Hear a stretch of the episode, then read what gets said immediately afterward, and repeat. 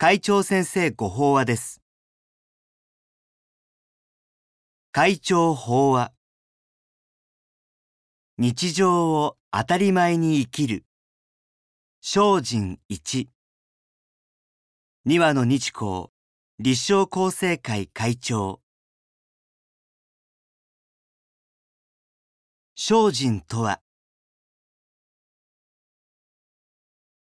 私はよく精進精進。死ぬまで精進。生まれ変わったらまた精進。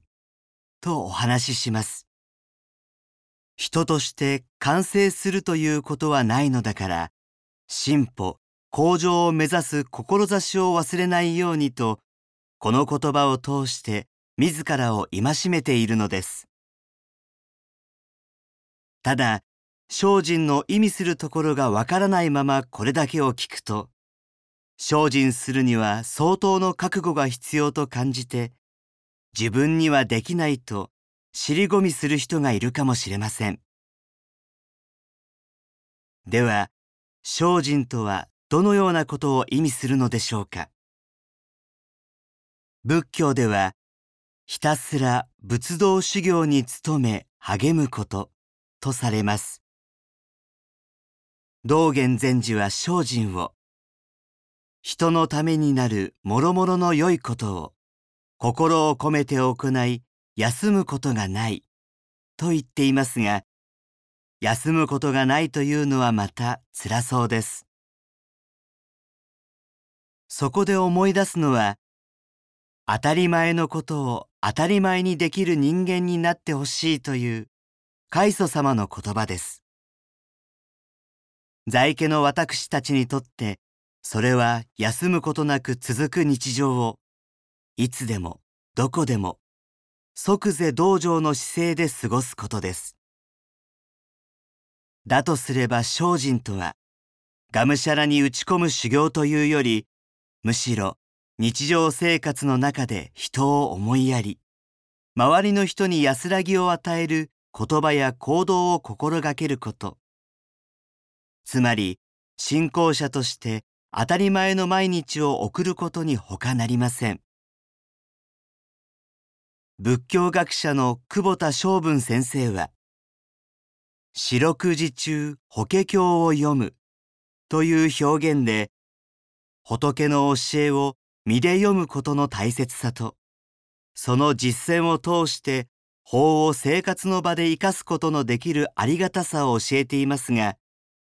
私たちの精進はまさにそうした日常の当たり前の中にあるのです。悟りと精進は一つ。目の不自由なアナリツが衣のほころびを繕う際にどなたか私のために針に糸を通してくれないだろうかとつぶやいたとき私に功徳を積ませてもらえないかと言って釈尊が針に糸を通した話はよく知られています。すでに最高の境地を得得している死の言葉と行動に驚き恐縮する弟子を見て釈尊は「アナリツよ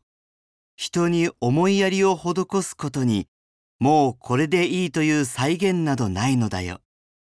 私は誰よりも幸いを求めているのですから」と言われます。立場や学びの度合いの浅い深いにかかわらず利他行によって心を磨くところに幸せがありそれを続けることこそ精進であると優しく諭されたのですこの逸話は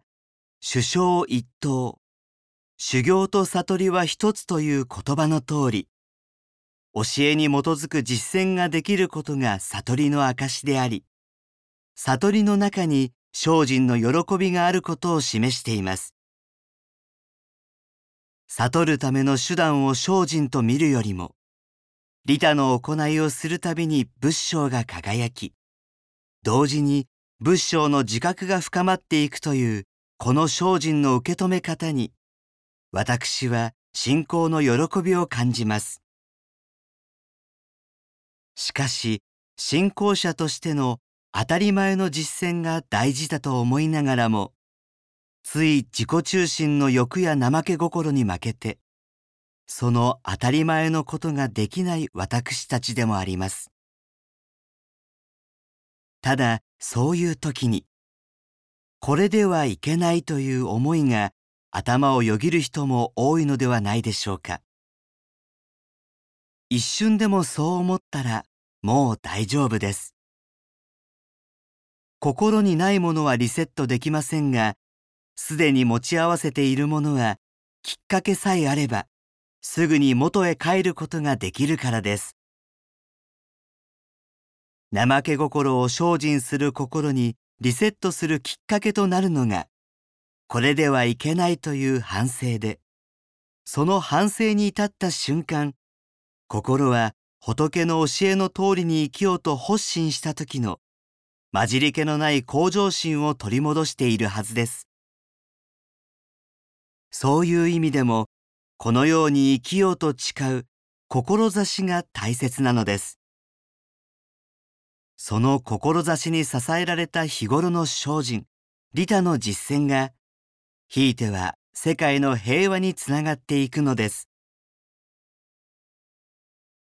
以上で、厚生、令和4年7月号、会長先生ご法話の朗読を終了させていただきます。